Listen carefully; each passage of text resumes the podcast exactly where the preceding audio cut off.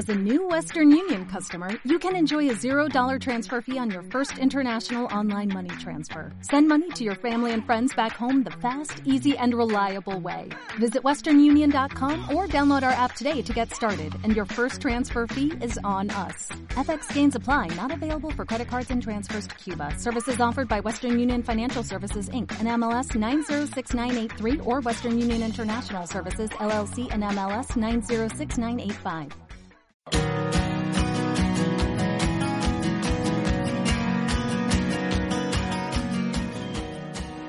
Gracias a todos vosotros, porque si yo estoy aquí, la verdad es que es por Elena, porque os conocemos gracias a Elena del año pasado, porque fue mi párroco, a Elena, y entonces él es el que me ha dado a conoceros.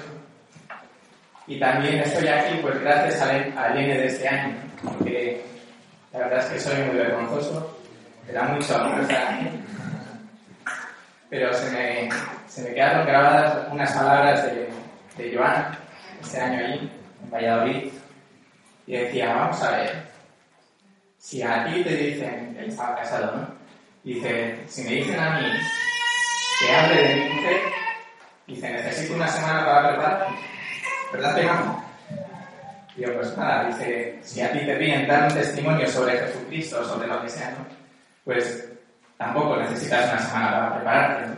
Evidentemente, si lo conoces, si tienes esa relación con él, si estás enamorado de él, no necesitas más preparación, ¿no? Que, salir a hablar y que el Espíritu Santo, pues, te ilumine, ¿no? Así que, pues, pues al Espíritu Santo me ilumino, me encomiendo, quiere decir, con mis como veis. y bueno, ¿cómo me sentí en el Respondiendo un poco a la pregunta de José. Pues, os pongo un poco en antecedentes, ¿no? Llevo poco más de un año ordenado, siendo sacerdote en la parroquia de Guardo, que algunos conocéis. Y pues muchas veces cuando digo que llevo este tiempo ordenado me dicen, todavía estás en la luna de miel. ¿no? Y bueno, yo digo, bueno, una luna de miel accidentada, ¿no? por mi parte. Porque es verdad que, que durante años un año pues, pues han pasado muchas cosas, ¿no? Muchas buenas, pero también pues algunas no tan buenas, ¿no? Por mi parte, ¿no?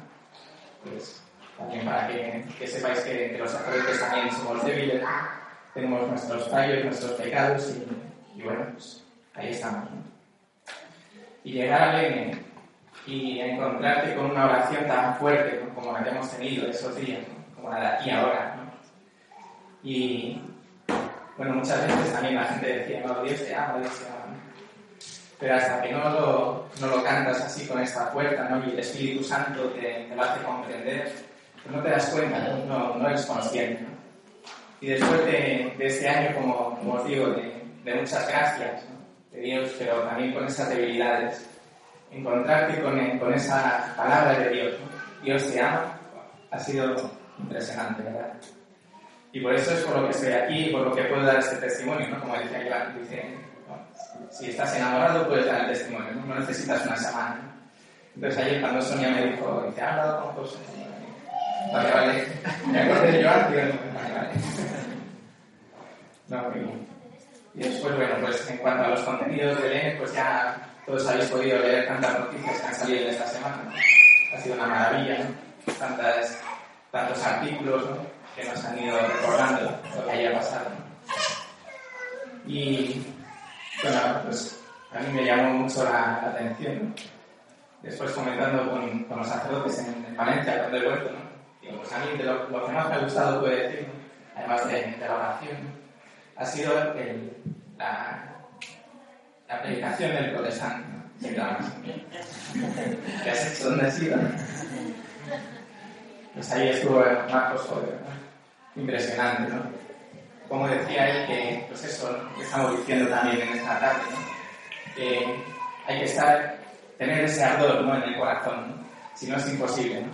Después también ha sido gracioso esta semana el, el, el artículo este del sacerdote de Madrid, ¿cómo se llama?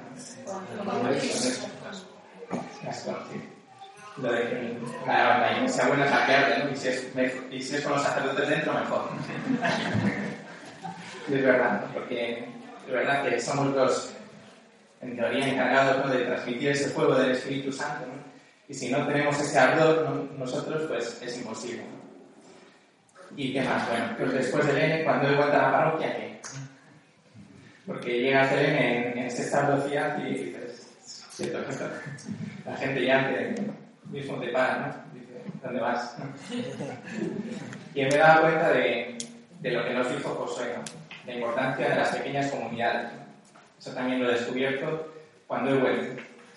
En el N, pues escuchas muchas cosas, ¿no? pero después, cuando aterrizas, es cuando, cuando lo descubres, ¿no?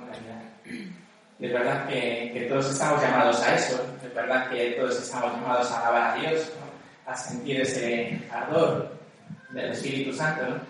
pero no a todos les llega de la misma manera. ¿no? Y es necesaria verdaderamente esas pequeñas comunidades en, la, en, las que se vayan creciendo de una manera especial, ¿no? en la oración y, en la formación también.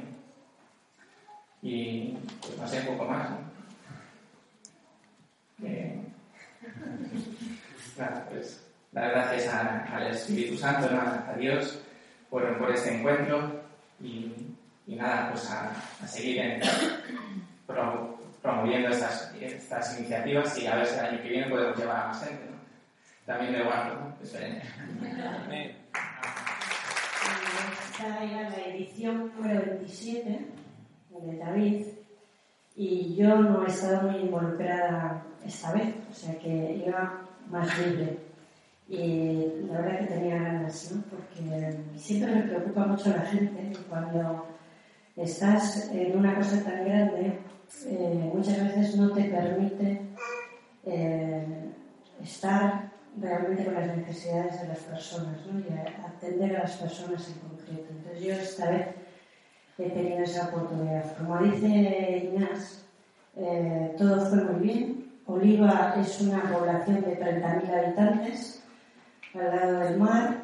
Eh, ha venido mucha gente. Decía el sacerdote en la misa del domingo que habían pasado unas 3.000 personas. Eh, había un gran escenario en el medio de, de como si fuera el paseo aquí en Torrelavega.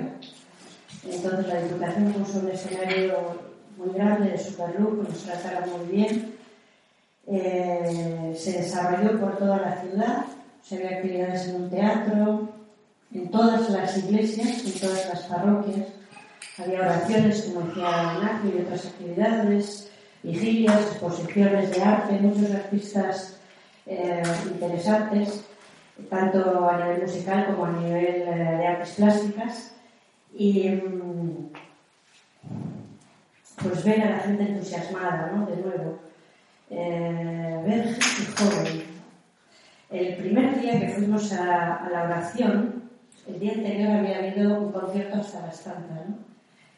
Y a las 9 de la mañana la iglesia estaba llena de gente joven.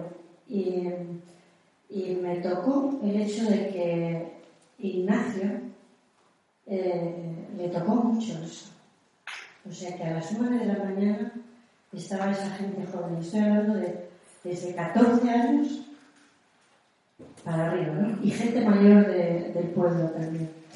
Gente que el último día nos decía que les había gustado muchísimo vernos caminar por el pueblo de un sitio a otro a las distintas actividades. ¿no? Y luego las comidas eran en el paseo este, las cenas también y, todo, y, y, todos los conciertos, con lo cual pues toda la gente podía participar, podía... Y es súper interesante. Había gente que, que, así, algunos de estos un poco más aventureros de la vida, pues que mm, se engancharon con la música de Sheamus y nos siguieron el resto de los días a las oraciones, a, las misas, a lo que sea, pero gente que no os pueden imaginar, o sea, mm, realmente desarrabados y, y, bueno, es el último sitio donde te esperas, ¿no? Y realmente gente muy emocionada. Todo el mundo quiere seguir. A nivel personal, os voy a contar unas cuantas cositas. Y pues ha sido un encuentro otra vez con gente muy querida y gente de aquel pacto donde yo y otras personas nacimos a la vida de Dios, ¿no? Y gente que hace mucho que no ves, pero que cuando los ves, eh, sabes que, que, hay una ADN ahí que es común, ¿no? es, una cosa muy fuerte. Estoy hablando de gente, eh, hijos, algunos habréis oído hablar de Maximiliano Calvo, uno de los primeros dirigentes de la renovación carismática en España, que tenía como ocho o diez hijos. Entonces, una de las hijas, que ya es abuela, eh, casada con un pastor evangélico que dirige la iglesia de Calpe, eh, lo que yo veo es que,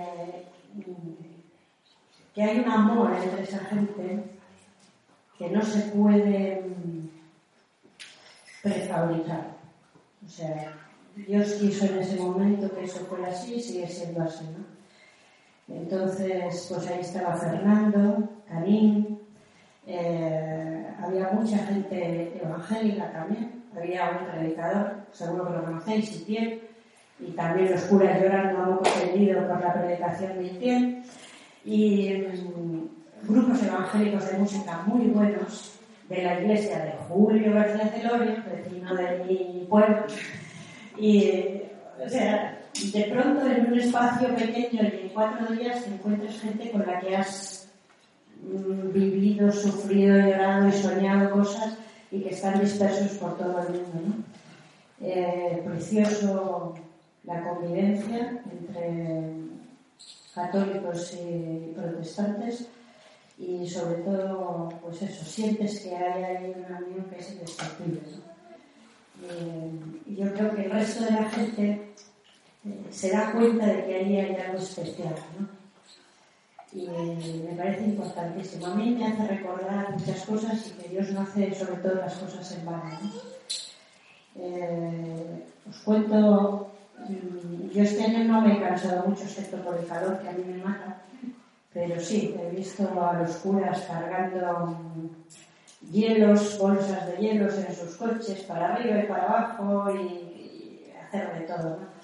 Y un montón de voluntarios, gente voluntaria que si has hecho alguna vez alguna de estas cosas, pues sabes que cuesta muchísimo, mucho trabajo, mucho esfuerzo y alguna gente, además de trabajo y esfuerzo físico, muchas preocupaciones y también algún que otro dolor grave. ¿no? Por eso a esta gente hay que quererles muchísimo eh, porque no todo lo que se sufre sale fuera y porque si no hubiese gente que está dispuesta a cargar con esta cruz, eh, todas estas mm, circunstancias no se darían y no tendríamos esa oportunidad de conocer otras experiencias. Siempre es súper enriquecedor. La gente me parece maravillosa. O sea, eh, yo cuando estoy en un sitio así soy como, ¿habéis visto alguna vez esos campos de parabólicas así que captan todo, pues yo, yo, yo así voy, ¿no? O sea, porque es que con los ojos acuario siempre porque me gusta mucho ver a la gente, me encanta. El último día ya se había terminado todo y nos fuimos a, a visitar a una persona. Yo no sé cuántos de vosotros aquí habéis oído el disco de Bea. Nadie. Pecado mortal. Bueno, bueno pues eh, en ese disco eh, le dedica una canción a un muchacho que se llama Llorens. Y resulta que Llorens vive en este pueblo de Oliva.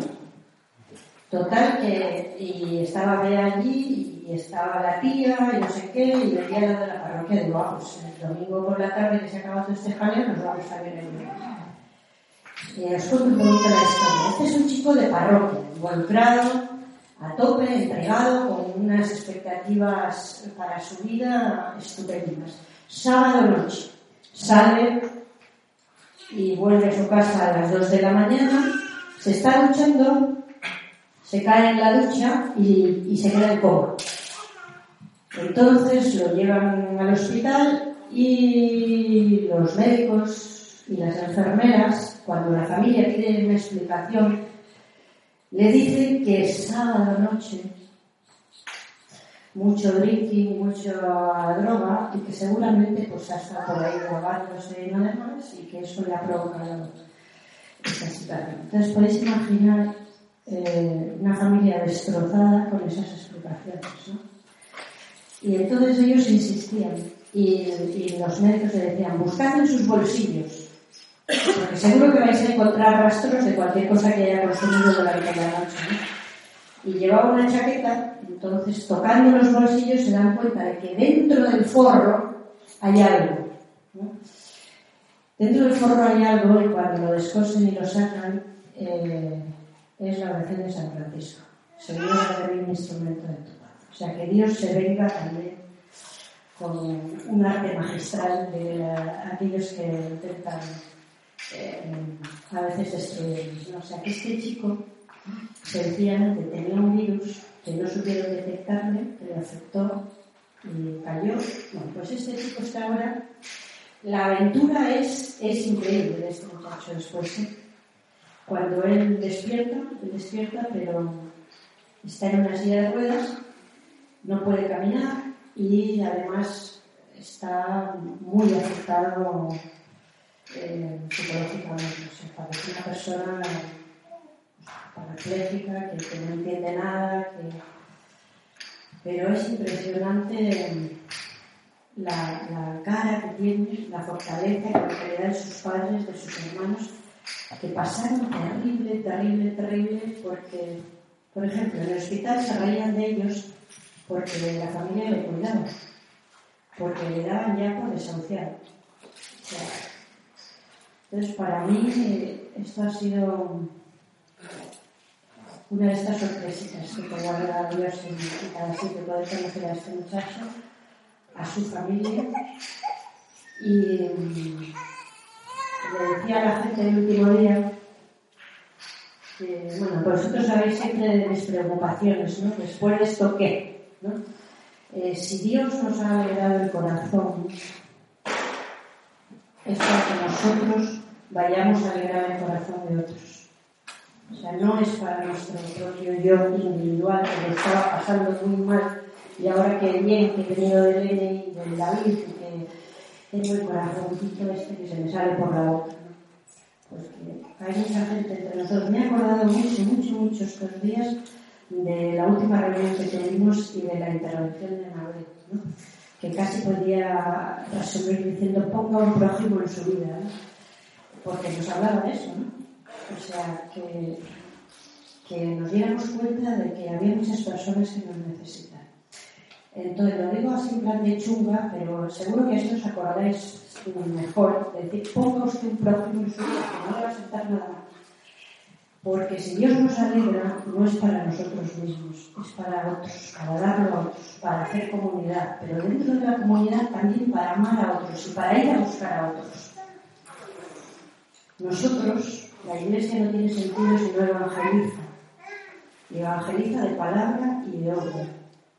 Vivimos en una sociedad destrozada y que va a más destrozo, porque el sistema en que vivimos eh, es un sistema de muerte. Entonces nosotros como cristianos tenemos que pensar también eh, qué tipo de vida podemos nosotros proponer, una vida de alegría, una vida de esperanza y que se vea con cara y ojos. ¿no? Me enrollo mucho, eso me dice Luis, cuando vamos los dos me manda callar. como yo no canto, ya sabéis que hablo mucho.